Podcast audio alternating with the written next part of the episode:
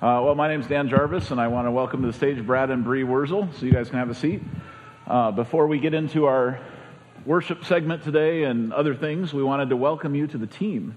Um, some of you might not know, but Brad and Bree just accepted positions as youth directors here at the church.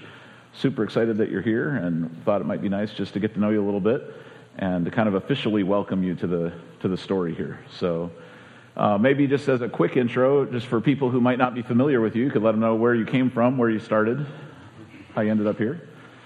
Well, I guess for me, this has always been my home. And like Berrien Center is where I grew up. I've been a part of Berrien Center Bible Church for a long time. And I mean, I grew up in the student ministry here. I went to Berrien Springs High School. So, like, this has been my home community all of my life. Right. You literally have lived like what, a thousand feet, two thousand feet down the road that yeah, my way. parents for, are like so. three quarters of a mile down the road, so very close. That's great. Well, we're glad you came back, and it's going to be fun to work with you. So, how about you, Bree? A little different of a story for me. I grew up in Washington State on the other side of the country. I grew up right on the Canadian border and the edge of the ocean, so every day I got to see the San Juan Islands and the mountains.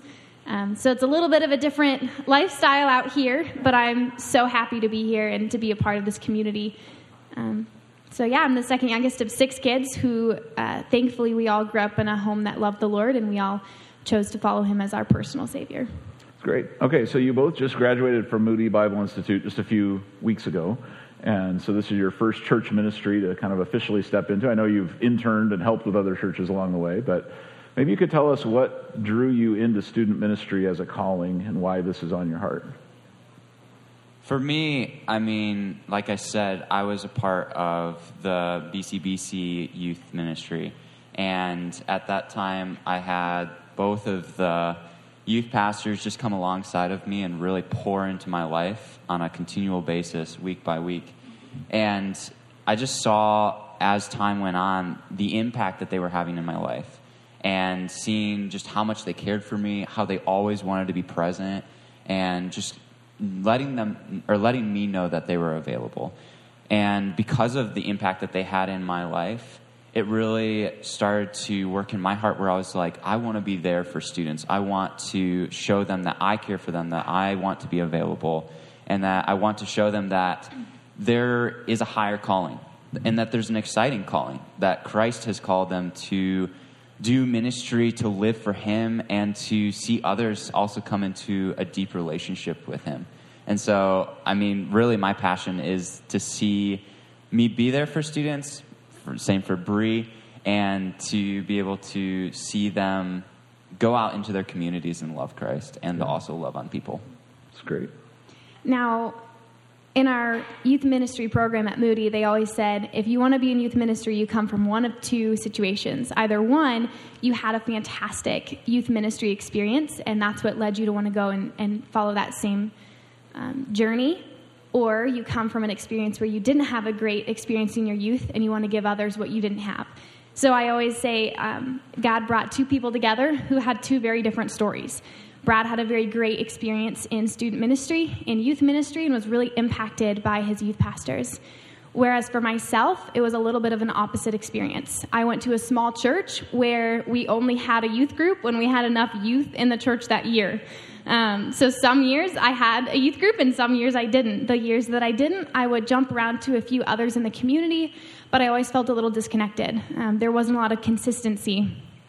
Also, in high school, I went to a private Christian high school, and I tell people, though the label of my school was Christian, the hearts of the people often were very far from that.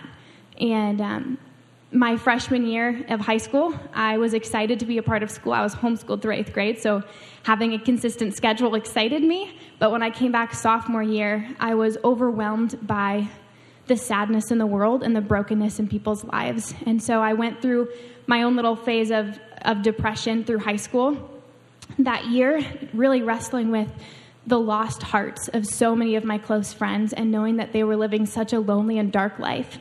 And it was through that experience that I met the Wurzel family. I met Brad. I was reminded of the light and the beauty of Christ Himself, and that there is hope in this life. There is hope no matter how painful things seem. And um, the Lord brought friends into my life that were very, very broken, very, very hurting. And through that experience, I developed a passion and a desire to love the broken, to love the hurting, and to remind them that there is a life greater and bigger than what the world has to offer. And so through high school, I started loving and mentoring these friends of mine that were incredibly broken. And I have many memories of sitting and holding them in the counselor's office while they wept over their circumstances. And um, very quickly through that experience, the Lord draw me closer and closer to Him and put on my heart very heavily to go into student ministry, to be a person to love on those who feel like they have no one, um, or to encourage those who are wrestling in today's culture with the battle between God's good and faithful um, provision over them or what the community and the culture likes to try to offer. And so that's what led me into student ministry, and my heart is to love on students when they feel like no one will. Hmm. So um, we'll we'll have additional opportunities up here, obviously, to share more and kind of getting a, a you're starting now, but you really want to hit full speed in the fall with. So you've, you've already started to initiate some events and things like that on the youth ministry calendar and um, start to lay out some plans. But one thing you shared with me that I thought was helpful, and I think probably a lot of people here who are either students themselves or maybe parents and grandparents of students would be your sort of philosophy or strategy as you go in and what you think of how you think a student ministry is constructed to, to make an impact. And I thought maybe you could share that, that little outline with us. So, I mean, I'm a very visionary person, and I'm throwing out things all the time of like, we could do this, we can do that. And then Bree is very detail oriented. So she takes all of those things that are just concepts for me and brings those down to reality. and so we came up with this four I's of what we would see the student ministry looking like. The first one would be intentional worship. What we want to see in the student ministry is where students see every part of their life as an act of worship to God. That they are not just seen as this tradition where, I mean, a lot of times people will think of worship as just merely through song and that's it.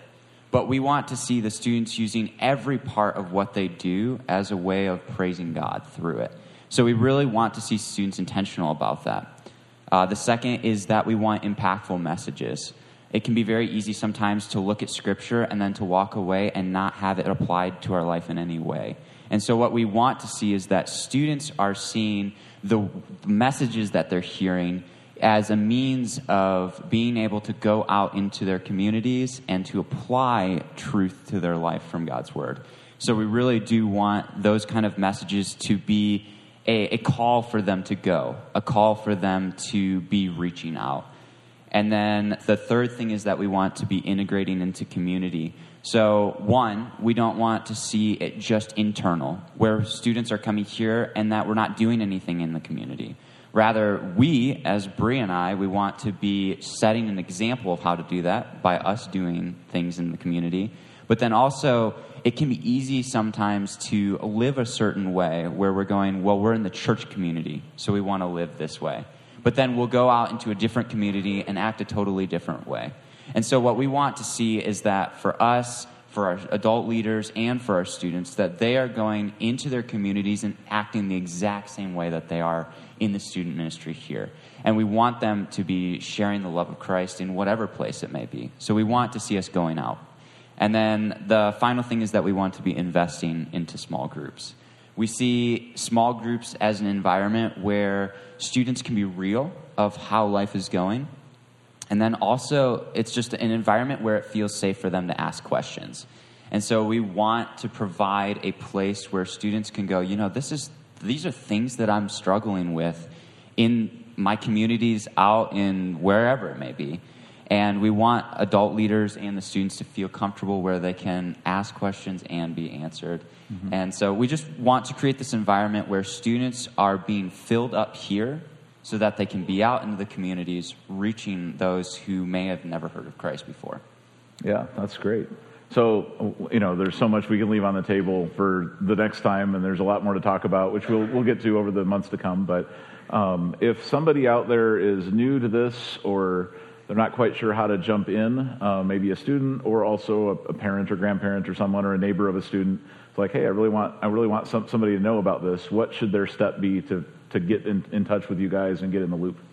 Yeah, so we would love to touch base with anyone who would want to hear more about our, our hopes and our dreams for the ministry, our current plans, or if they're interested in um, whether it's a child or grandchild getting involved in our student ministry programs, um, we would love to hear from you. We'd love to get in touch. So, out at the information desk by the missionary wall, there are some student ministry calendars for the summer with some fun events that we have planned, and we would love for you to participate.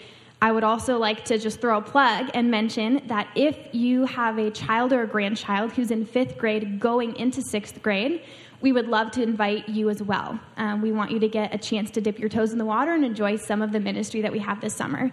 And then we also have some Connect cards next to those calendars. So if you could take a minute and fill out um, the students' information as well as the parent or guardian's information, we'll update our contact lists and we'll be sending out emails throughout the summer to let you know what's going on. Um, apart from that, if you see us, feel free to grab us, say hi, introduce yourself. Um, I'm going to just say this for myself. If you think we know you, we may not know you as well as you think we do, so feel free to just let us know what your name is. Um, Brad might know you a little better than I will, but I would absolutely love to get to know you. Um, we see this as our family, and we're so blessed to be here. So please feel free to reach out and get to know us, and we look forward to um, many, many memories and friendships along this road. That's great. Well, we, we want to pray for you right here, and and also just all of us together want to say like we're we're with you, we support you and we don't want to just sort of deploy you to do this work. We want to be with you in the work and in any way that the church can be serving alongside you, with you. Uh, I know that you probably need more adult leaders to jump in the mix. Um, there's there's all sorts of opportunities to plug in as things get rolling, and so um, so just know that you're not alone in that. And uh, and also just just as an encouragement for a lot of you, uh, if you remember, right before the end of last year, uh, we talked about our vision for the future of the church and, and one of the and some of the things that we even had as funding needs back at that time. And, and a big piece of the puzzle was we wanted to be able to invest heavily this year into next generation ministry.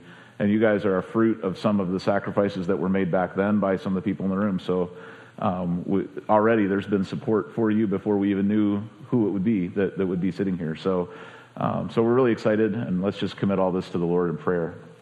Uh, Lord, thank you for the way that all of us can come together and identify such an important mission in front of us to be reaching the next generation and making real investments into young people.